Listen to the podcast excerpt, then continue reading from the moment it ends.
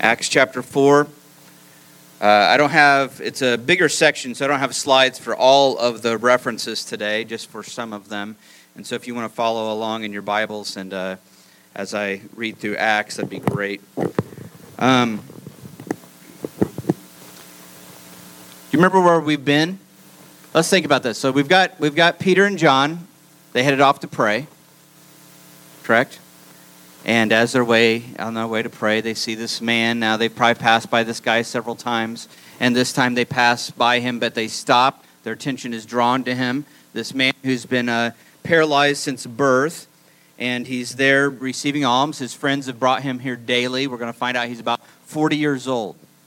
So I'm guessing for about 40 years, right?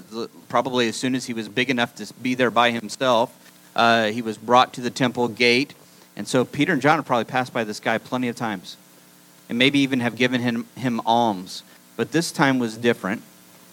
This time, they look at him intently, it says. They make eye contact, and Peter says, tells the guy, he says, Look at me right, right now. And he says, I don't have any silver and gold, but what I do have, I'm going to give you. In the name of Jesus Christ of Nazareth, rise up and walk. And this guy re- reaches down his hand to him. Just imagine standing up I imagine him popping up, right? Because it says next that he goes through the temple, leaping and praising God. As you probably would if you'd never walked your whole life and suddenly you could. And so he does this exact thing. And so this is where we've been. After this happens, because there was crowds there, this obviously is going to draw some attention from the crowd. And Peter uh, begins to preach, uses this opportunity. Now, before I dig into this story, I want to ask you a question and uh, see what you think here. Now, after a story like this, you may feel one way, but I want you to think about this. Do you, do you find Christianity appealing or offensive? Appealing. hopefully, I'm guessing you all find it appealing because you're here, right? Hopefully, you're all like, no, I love it. That's why I'm here. Okay, so that's, that's good. Does everybody find it appealing? Now, see, that wasn't the answer I was expecting. Does it, everybody in this room, but does everybody that you know find Christianity appealing? No. I think that many, when they get to the real deal of Christianity, it's not so appealing. Now, I want to come back to this thought at the end, but as we go through the story, so I'm going to start in Acts chapter 4, verse 1. I'm going to read through here. I don't have control if you want to. There we go. Acts chapter, uh, chapter 4, verses 1 through 22. Starts off, it says, And as they, as they were speaking to the people, this is Peter and John, the priest and the captain of the temple, and the Sadducees came upon them. By the way, Luke likes to do this as we go through Acts. You're going to see a lot of times when there's a speech being given, it gets interrupted. Okay, so just, just think this through. So this is what's happening, right? So as they're speaking, they get interrupted by the, the, the captain of the temple and the Sadducees. They come upon them greatly annoyed, it says, because they were teaching the people and proclaiming in Jesus the resurrection from the dead. So the, the, these leaders, the authorities, are they're, they're, they're annoyed, it says, and the reason why they're annoyed is because of what they're preaching. Now, the Sadducees were the sect that did not believe in the resurrection. Okay, so you've heard of the Pharisees before. Okay, there's Pharisees and there were Sadducees. Sadducees were, were sad, you see. Okay, that's. um, uh, but they didn't believe in miracles resurrection. So, no surprise, they're annoyed because what, are they, what does it say they're preaching? Proclaiming in Jesus, the resurrection from the dead. Now, it's interesting the wording that's used here. Uh, when it says they were preaching the resurrection from the dead, they're not just saying that Jesus was resurrected, but they're saying, in essence, that Jesus is the resurrection from the dead. Okay? So, this future resurrection that's going to happen started in Jesus. That's what they're preaching. And so this is why the Sadducees are annoyed. They're claiming, right, that this happened in Jesus. They're claiming that they have concrete evidence. They're claiming to be witnesses to a resurrection. It says, And they arrested them and put them in custody until the next day, for it was already evening. But many of those who heard the word believed, and the number of the men came to about 5,000. Well, we knew it was evening, right? Because they went at 3 p.m. The healing has happened. They've had some discussion. Now it's evening. And so they arrest them, put them in custody. But in the process, there are about 5,000 men, it says, that have believed. No wonder the temple authorities are responding to this. Right? I mean, can you imagine the hubbub? First, you got the guy leaping around through the temple, healed. All this attention is drawn, and now you got 5,000 men at least that have now converted to this way. They've heard it and they believed.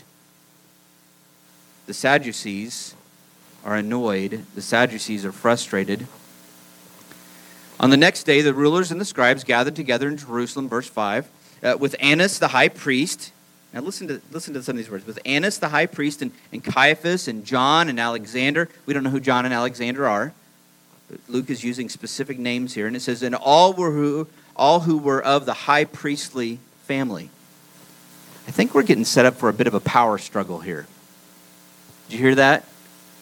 And all that were in this family, Annas and Caiaphas and John and Alexander, these are the guys in charge. These are the big names, the big wigs. I think there's going to be a question of authority, a question of power. These are the guys in charge, these are the guys in power. And notice that they're all of the same family. That was kind of important. Many of the same family. And when they had set them in the midst, verse 7, when they had set them in the midst and, and probably a semicircle, so imagine all the big wigs right in the semicircle around, and right in the center, Peter and John, and I believe the man that was healed, as we're going to see in just a minute. So try to picture that in your head, right? The big wigs. I wonder if they were up on a pedestal a little bit higher than them. Do you see them sitting there? Right? All around. Mm-hmm. Peter and Peter and John, they're just fishermen, right? And then this beggar, I'm sure that so they're, they're, they're sitting there right in the middle. And they inquired. You hear the power struggle here. Listen to it. By what power or by what name did you do this? Hmm.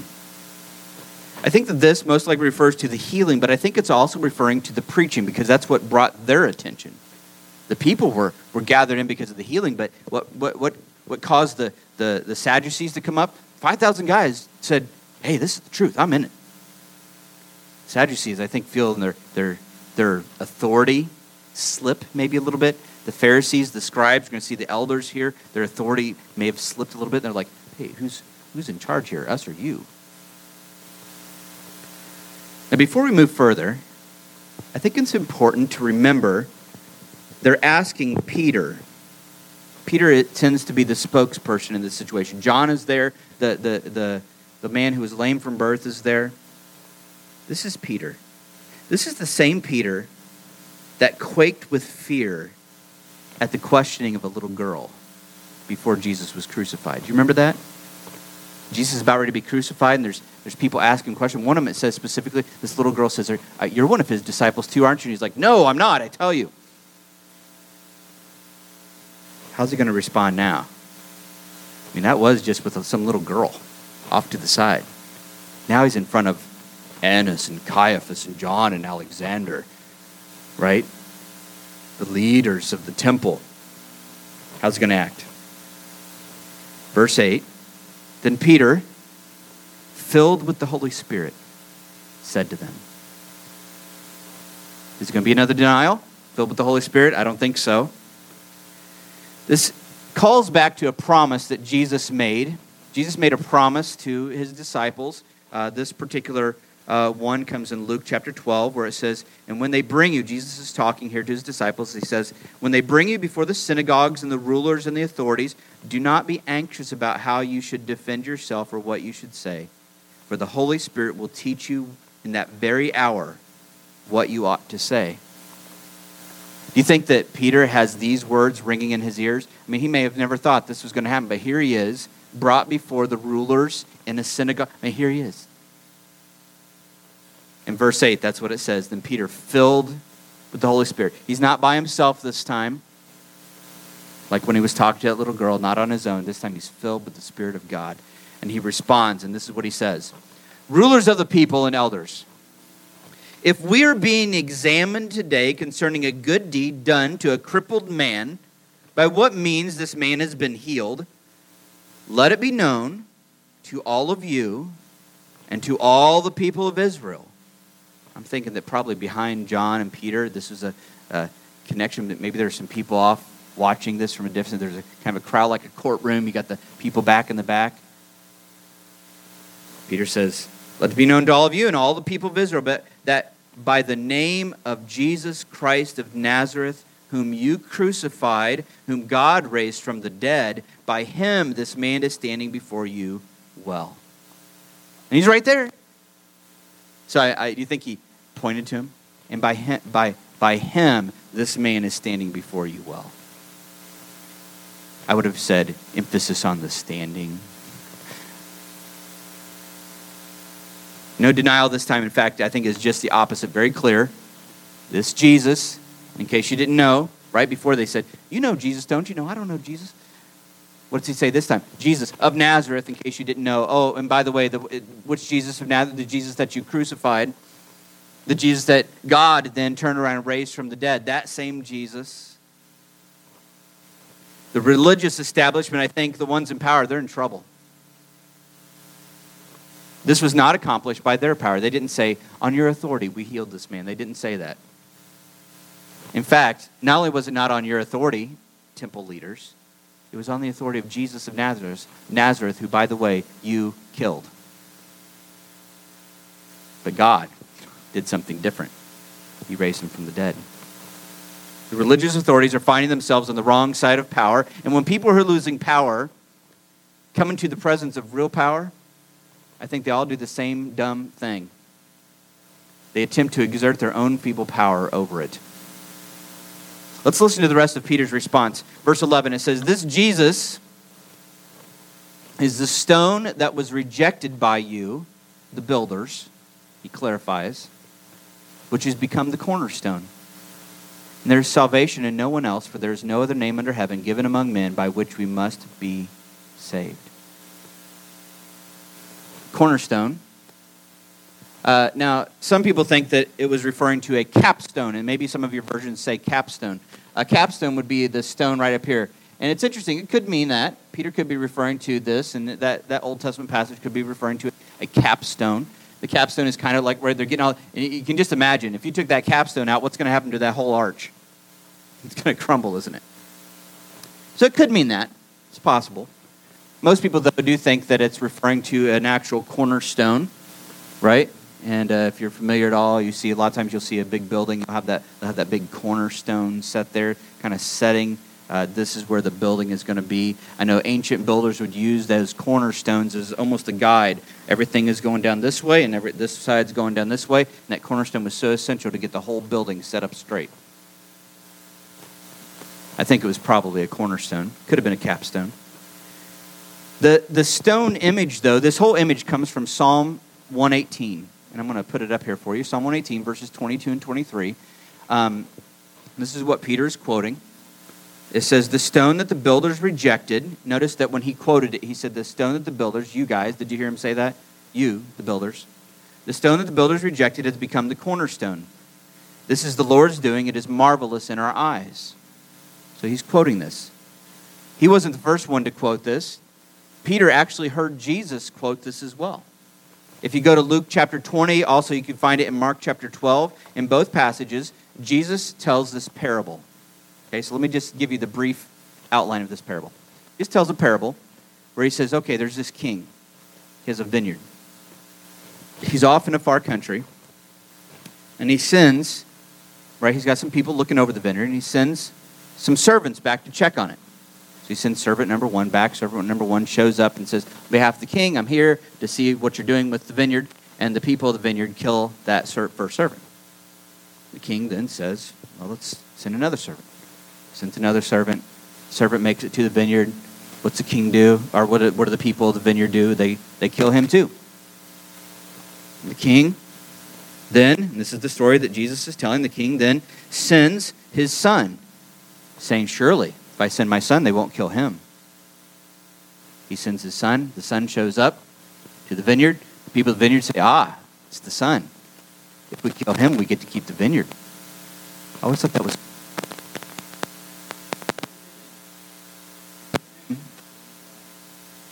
Hello?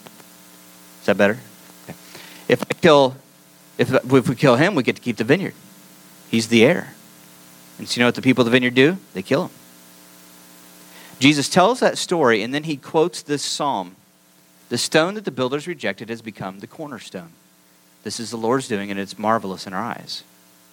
And here's what this means. Uh, uh, all, in, in fact, by Jesus' time, they understood that this was a, a psalm about the Messiah. See, the children of Israel, many times, when prophets would come to Israel, they didn't accept the prophet, they rejected the prophet and would kill the prophets. And this psalm is saying that just the same way that Israel, you rejected the prophets, you're going to also reject the Messiah. It was a clue, it was a hint of what was about to come. Jesus told that parable to, to, to try to open their eyes to say, hey, guys, listen, this is happening now. The stone that the builders, and this is what Peter does as well. He says, The stone the builders rejected has become the cornerstone. The very cornerstone of all that God is doing, all of God's salvation is Jesus Christ Himself. And you, religious authorities, right, the rulers of the temple, just like your ancestors who rejected the prophets, you're missing it again. Does that make sense?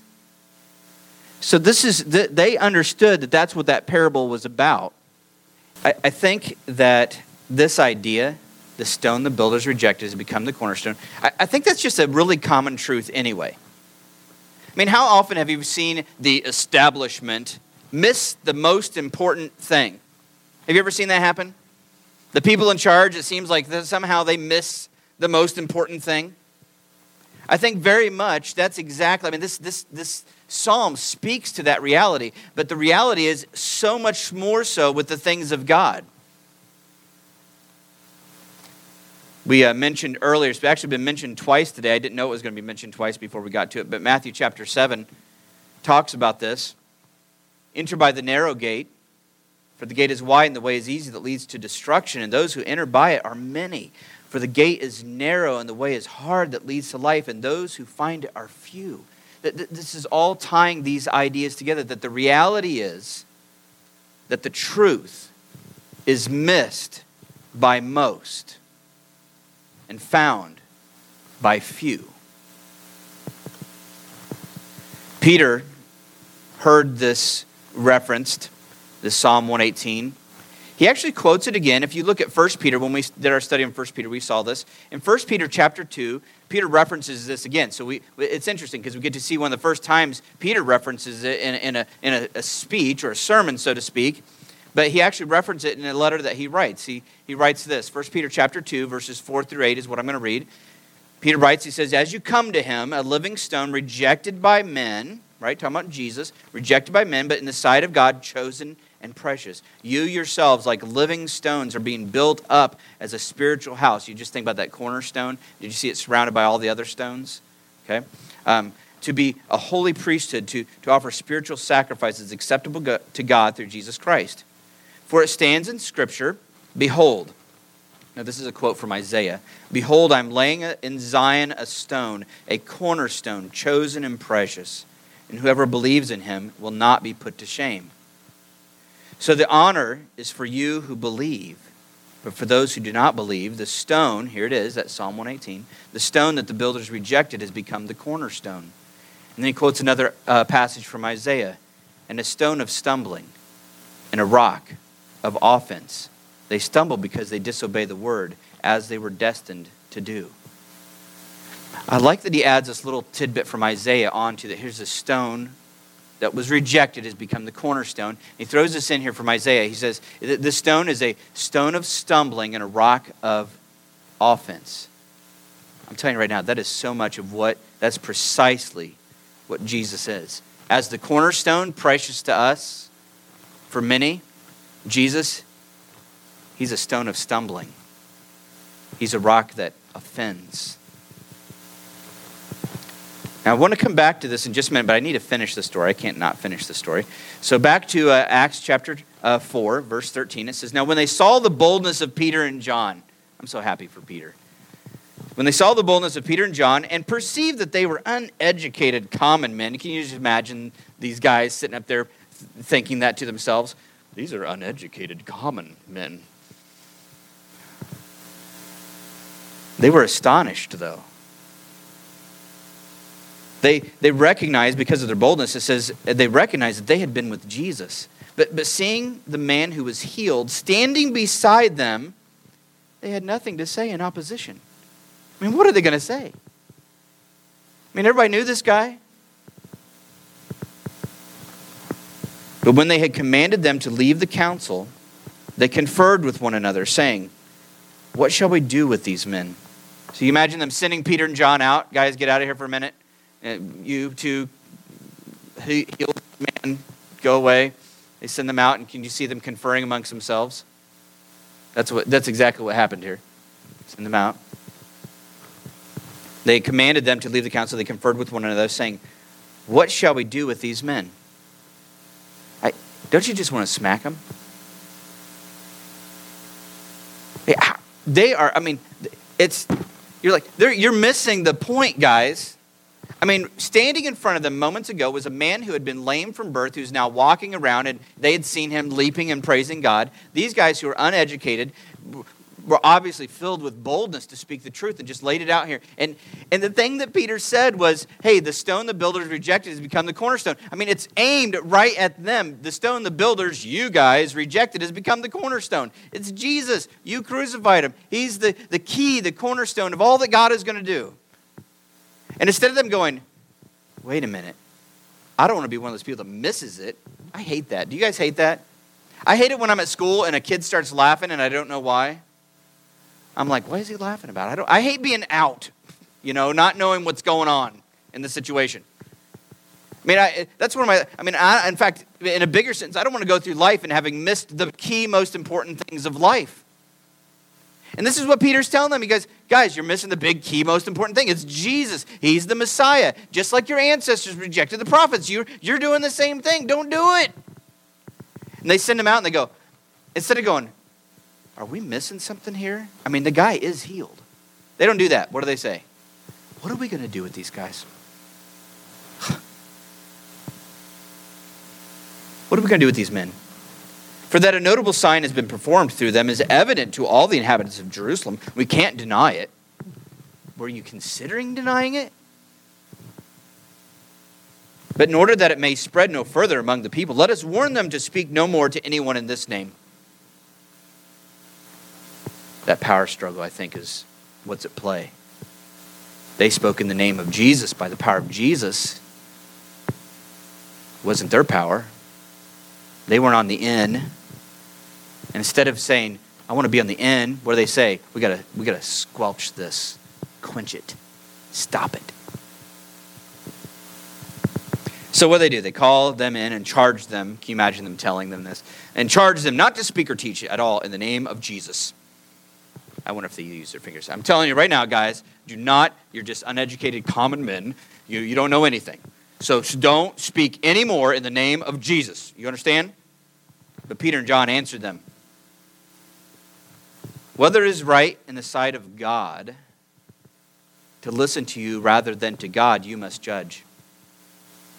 For we cannot but speak of what we have seen and heard.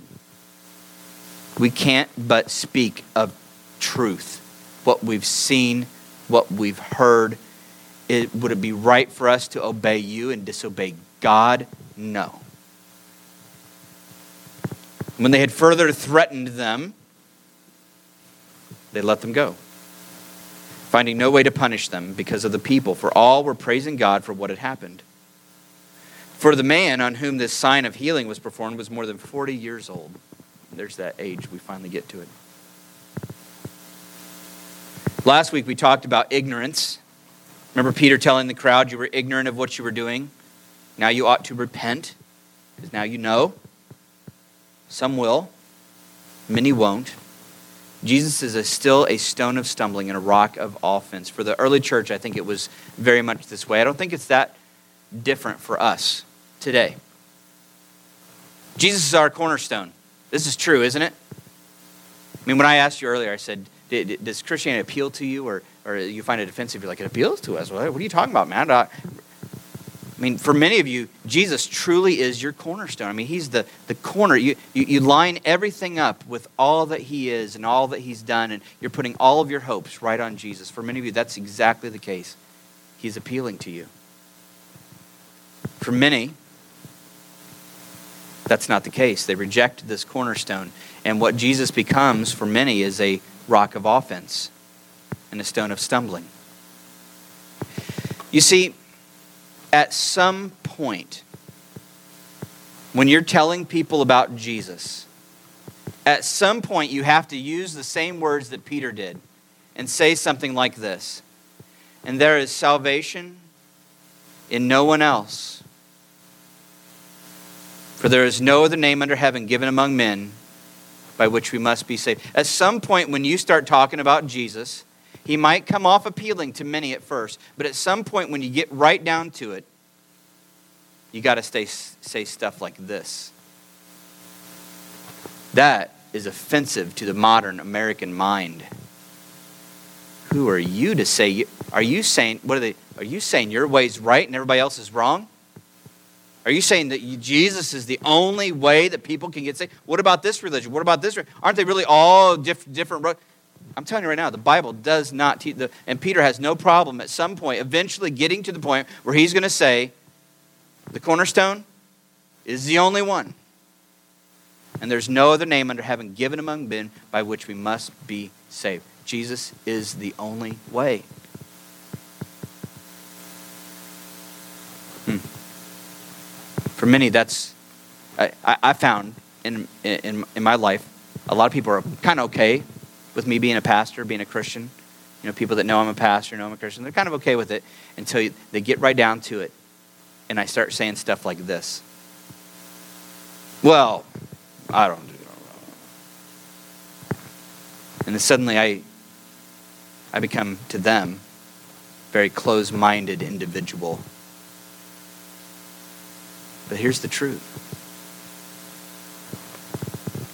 Sometimes you have to say things. Maybe it's not this side of it. Maybe it's the other side. If I go back to Acts chapter 3, what did Peter say? He said, Maybe you guys were ignorant, but repent.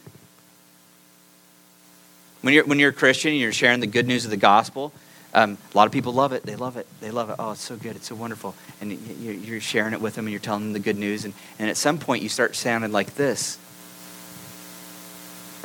and their eyebrows, one of the, their eyebrows usually goes up at this point. Who are you to judge? Who are you to judge me? Repent, therefore, and turn back that your sins may be blotted. My sins may be blotted out. At some point, as a Christian, it gets to this place. I'd like to close with a quote from a, a guy named Timothy Keller, uh, one, of my, one of my favorite pastors. He's a pastor in New York City. In his book, Evangelism, he says this about the early church, and I think it captures exactly what we're finding here when we think about the stone of stumbling and the rock of offense. He says this They were both attractive and growing, yet hated and attacked. He's talking about the early church. The early church was both, on one hand, it was uh, uh, attractive and growing. Didn't we see that in this passage? 5,000 people? What was it just uh, not that long earlier? Just a few days earlier than this? 3,000 people? And yet hated and attacked. This description of the early church cuts us two ways.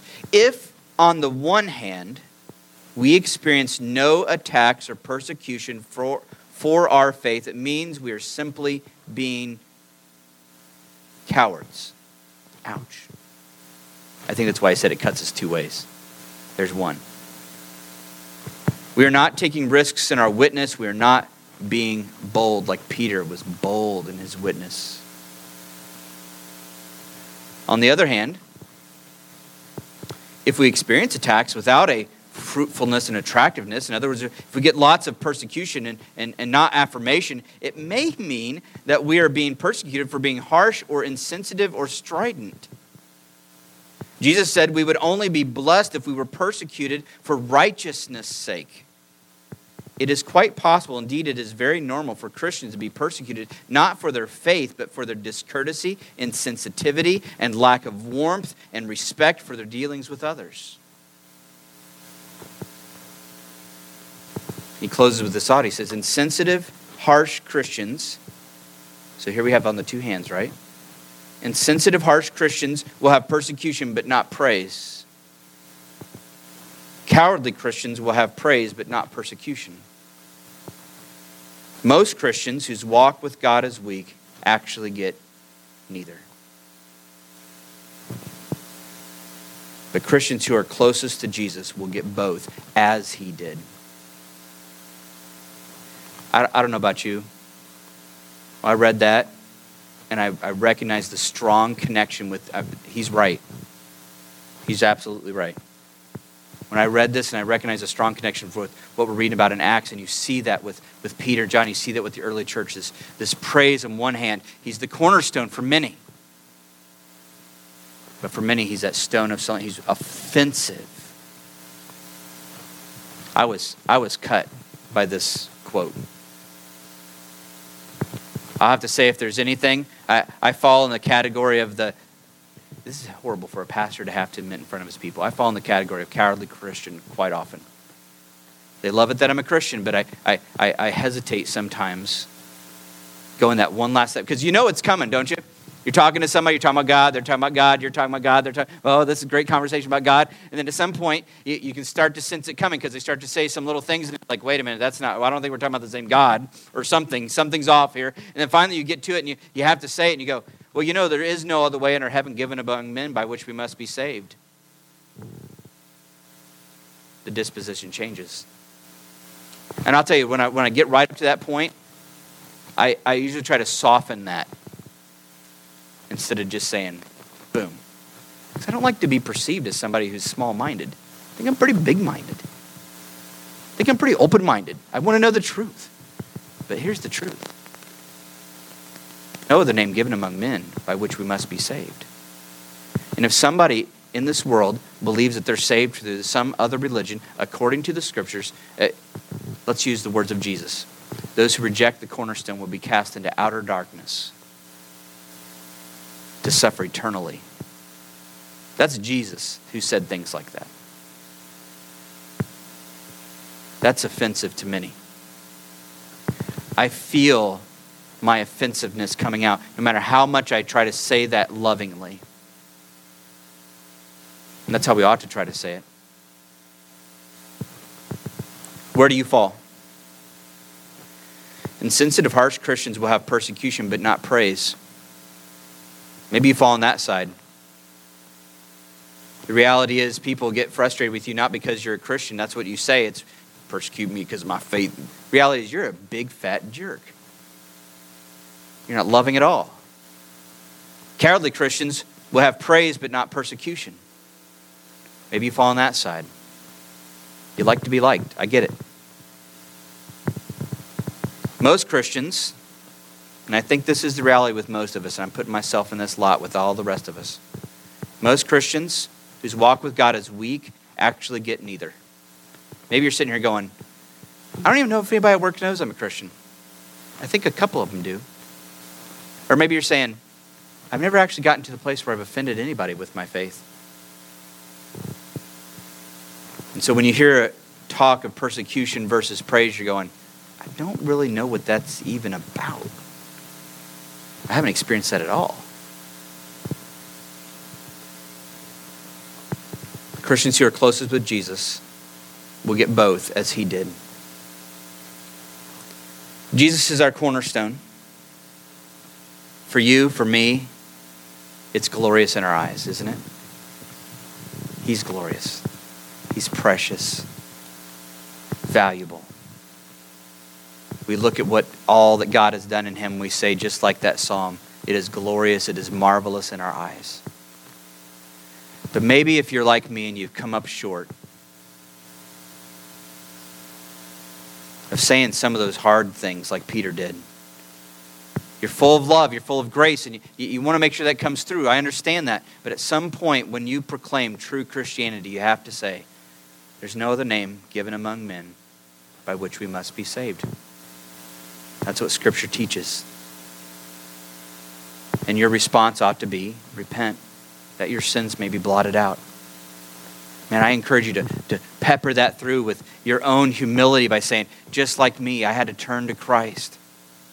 But you still have to get to some point where whether you are a offensive rock or a stone of stumbling as you present Jesus, many are offended by it, many just stumble over that repentance idea. But wherever you're at, I want to encourage you as you go out this week and you're professing Christ, to ask God to take you and help you to be as bold as fisherman Peter. To be filled with the Spirit and say, Say, Lord, I want to be ready at any time, even, even if there's a cost. Was there a cost for Peter? It wasn't too hard this time. He just got threatened. Does it stay that way? No. There may be a cost. Are you willing to go that far to present the truth in love, but still truth? I want to pray, and I just want to encourage you. If you're sitting here today and you go, I need to, I need to work through some of this. I want you to know that I'm always, I'm always available. Okay. After the service, I'm going to pray and you'll be dismissed. But if you want to come up and say, man, I need to know more about this, I need to talk about this, please feel free to come up here. I always try to hang out here for a little bit. And I want to be able to pray for you if you need it, counsel of you if you need it. But my hope is that us as a church, we will gather in on Peter's boldness. Full of grace, but still bold. And go out into our communities speaking truth. For some we meet, they'll love it. It'll become their cornerstone. For others you meet, if you're ready, you're willing, you may find that others that you share this with, they will not. No matter how much you try to convey its great worth, they will be offended and they will stumble over the words that you're saying. Don't be disheartened by that. It happened to Peter. It happened to Jesus. It can happen to you. Let's pray. Heavenly Father, God, I do thank you for this day, Lord, and I thank you, Lord, for the story of Peter. Peter, who was so weak initially and, and, and, and scared to even testify about Jesus to a little girl who's questioning him. But Lord, now we see him filled with your spirit, able to be bold in front of all these authorities. Lord, we pray for that same boldness. Lord, we pray for that same uh, filling up of your spirit to speak the truth. Lord, we don't want to go all the way over in the, the, the area of just being harsh and rude and mean. Lord, we never want that. Lord, we, don't, we also don't want to just become cowardly Christians that are unwilling to get to that hard truth. Lord, I pray that you'd guide us, direct us, give us wisdom. In Jesus' name, amen.